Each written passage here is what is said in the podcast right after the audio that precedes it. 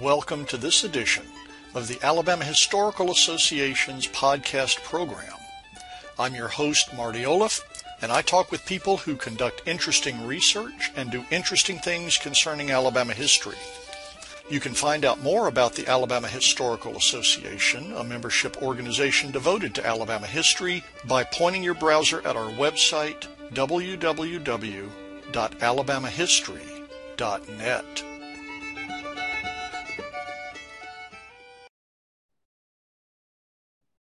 Our guest today is Dr. Melissa Young, the inaugural recipient of the Sarah Wiggins Doctoral Dissertation Award from the Alabama Historical Association for her dissertation entitled Magic City Jews Integration and Public Memory in Birmingham, Alabama, 1871 to 1911.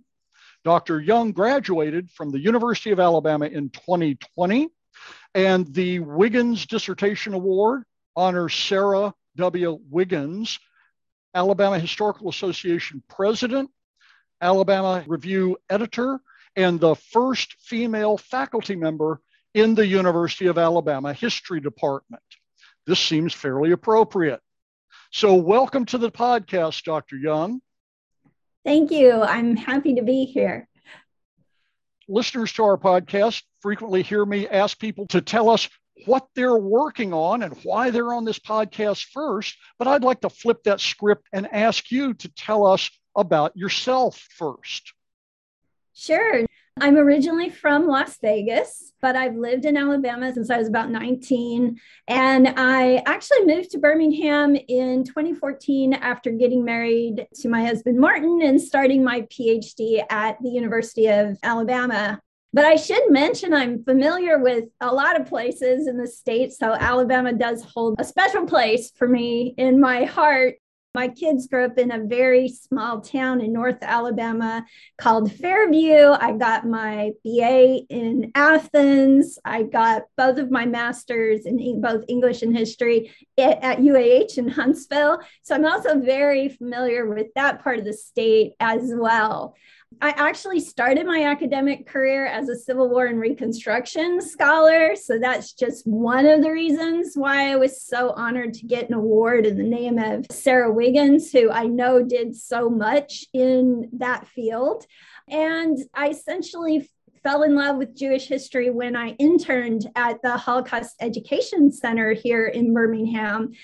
The former director engaged me as an intern and then hired me to create an archive for the Holocaust Center. So that really changed my interests and changed my life.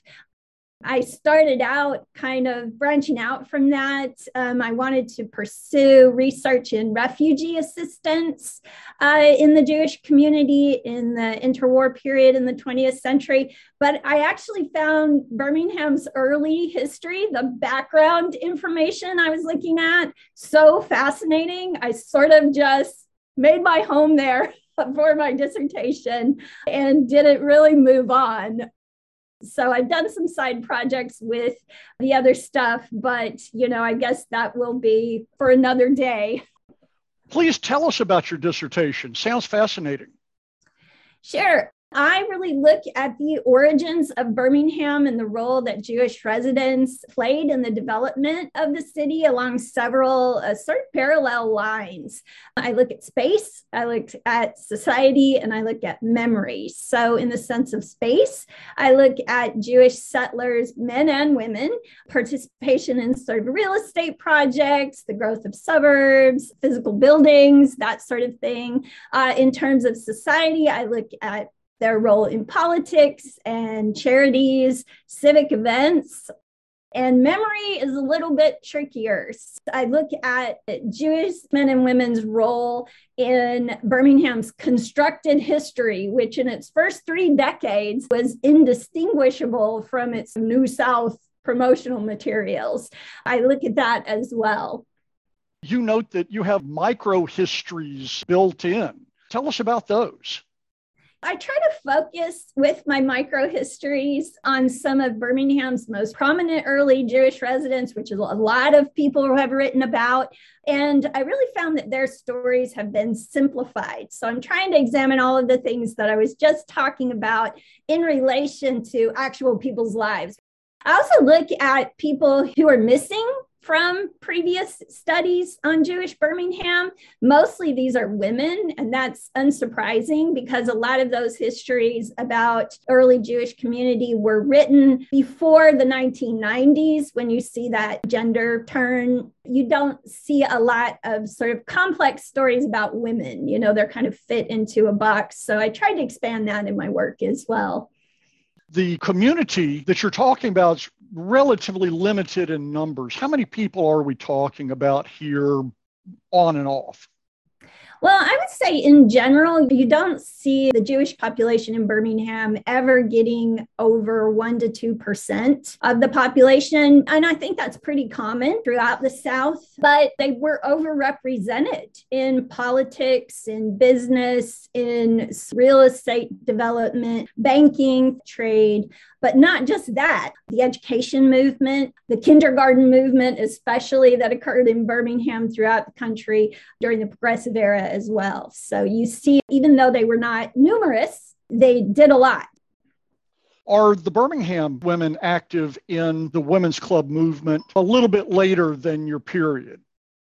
They actually are quite active, not just as club women, but also as major business leaders in those early years. One of my favorite stories, and I do tend to drift toward people who have been misidentified or sort of their stories have been simplified, that is included in my dissertation, is about Sophia Wise. Sophia Wise was a woman in one of the first five families that arrived in the city. And she was a very prominent business leader in the liquor industry in Birmingham. She had a saloon of her own and a wholesale business of her own, which was very, very popular and advertised. Uh, she had huge advertisements in the newspapers. She branched out and was a hotel manager in the 1880s and 1890s. And you see often that her husband is talked about a lot more in the histories because he was one of the first presidents of the Reformed congregation here, Temple Emanu-El.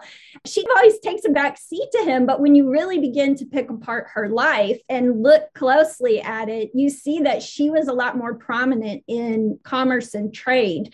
Sometimes he even worked for her, which I found interesting as well. And when she got ready to retire and do other things, she passed her contacts to her son, William, who opened a cigar and a liquor store, a wholesale and retail business here in the city with a cousin. So the business continued and she retired, kind of quote unquote retired. She was still very active in the community, but quite early in her her career after that, she dedicated herself to the club movement a little bit later. So she was very involved in the Hebrew Ladies Benevolent Society and the HLBS here in town that was associated with the Reform congregation was legendary for its fundraisers and its bazaars and charitable work, which was not unusual for women in religious institutions to be part of you see a lot of write ups in the paper where they were throwing these bazaars as fundraisers.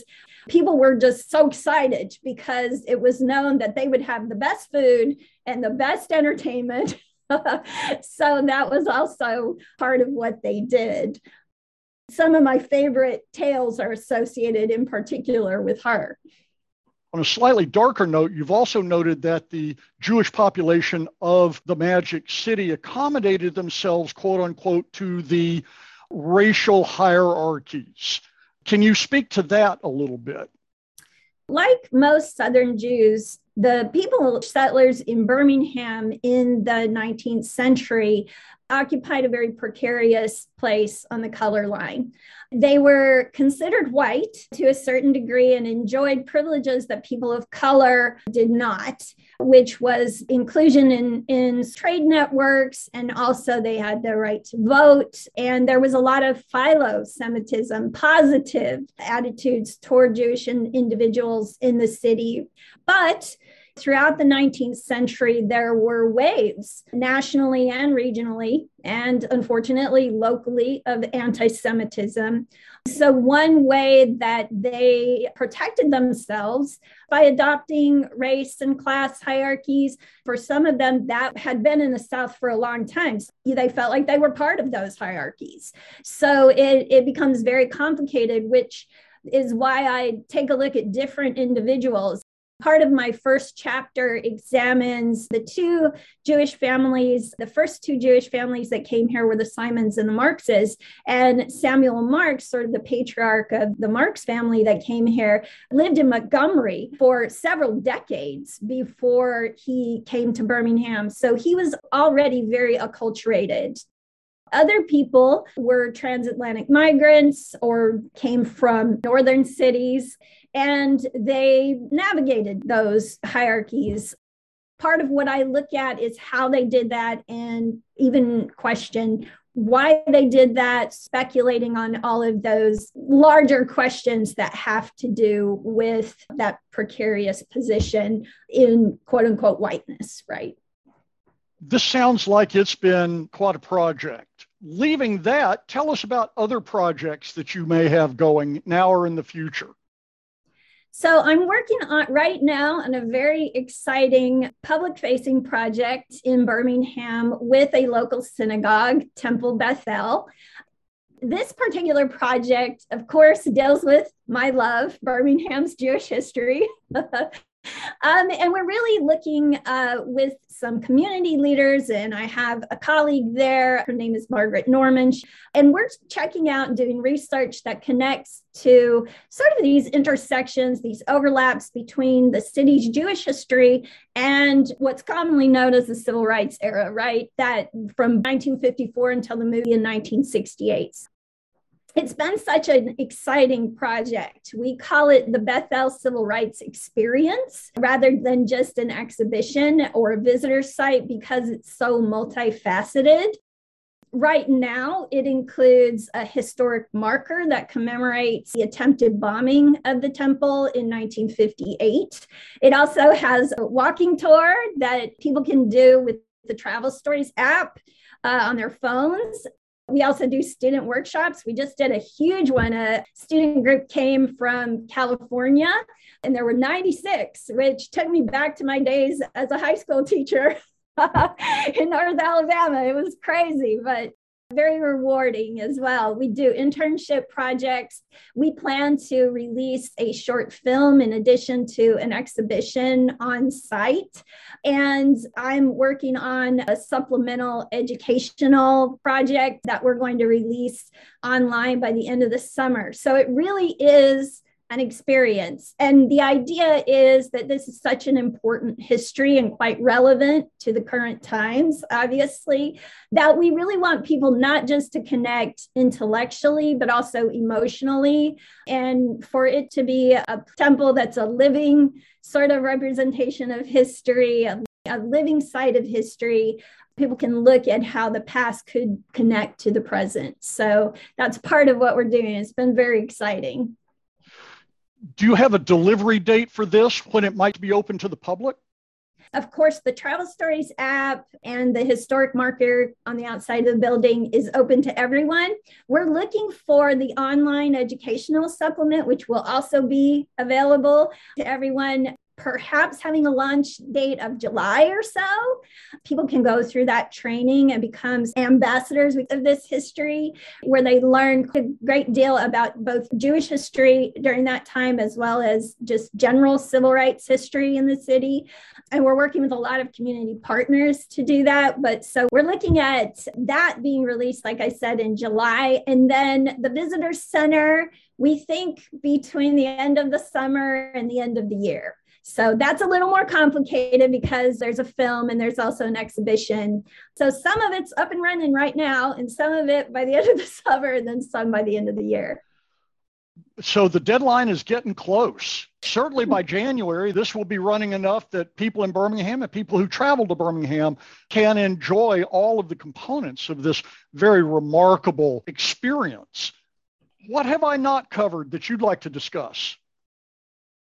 One thing that I wanted to say because I had such a lovely experience at the AHA conference in April was how excited and humbled and honored I was to receive, as I mentioned before, the Wiggins Award because I had read about how much Sarah Wiggins had done in her career, especially for women scholars in UA's history department, which obviously is close to my heart. So I wanted to say thank you to so many people came up to me after the award was granted at the banquet and told me such lovely, interesting stories about her. And I just want to thank all those people for those moments. Many of them were her former students. And it was just so wonderful to hear those stories. And it made me appreciate, I was already so honored, but it made me appreciate the award even more. It just made it really special for me. And thank you for doing that. It's very nice to have not only that award available to honor Sarah Wiggins, but to honor you as well.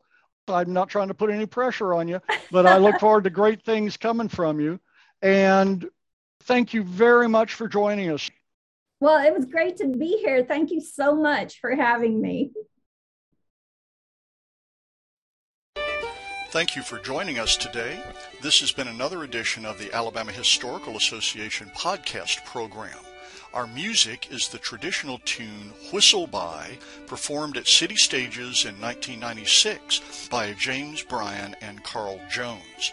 It's provided courtesy of the Alabama Folklife Association, which you can find on the web at alabamafolklife.org.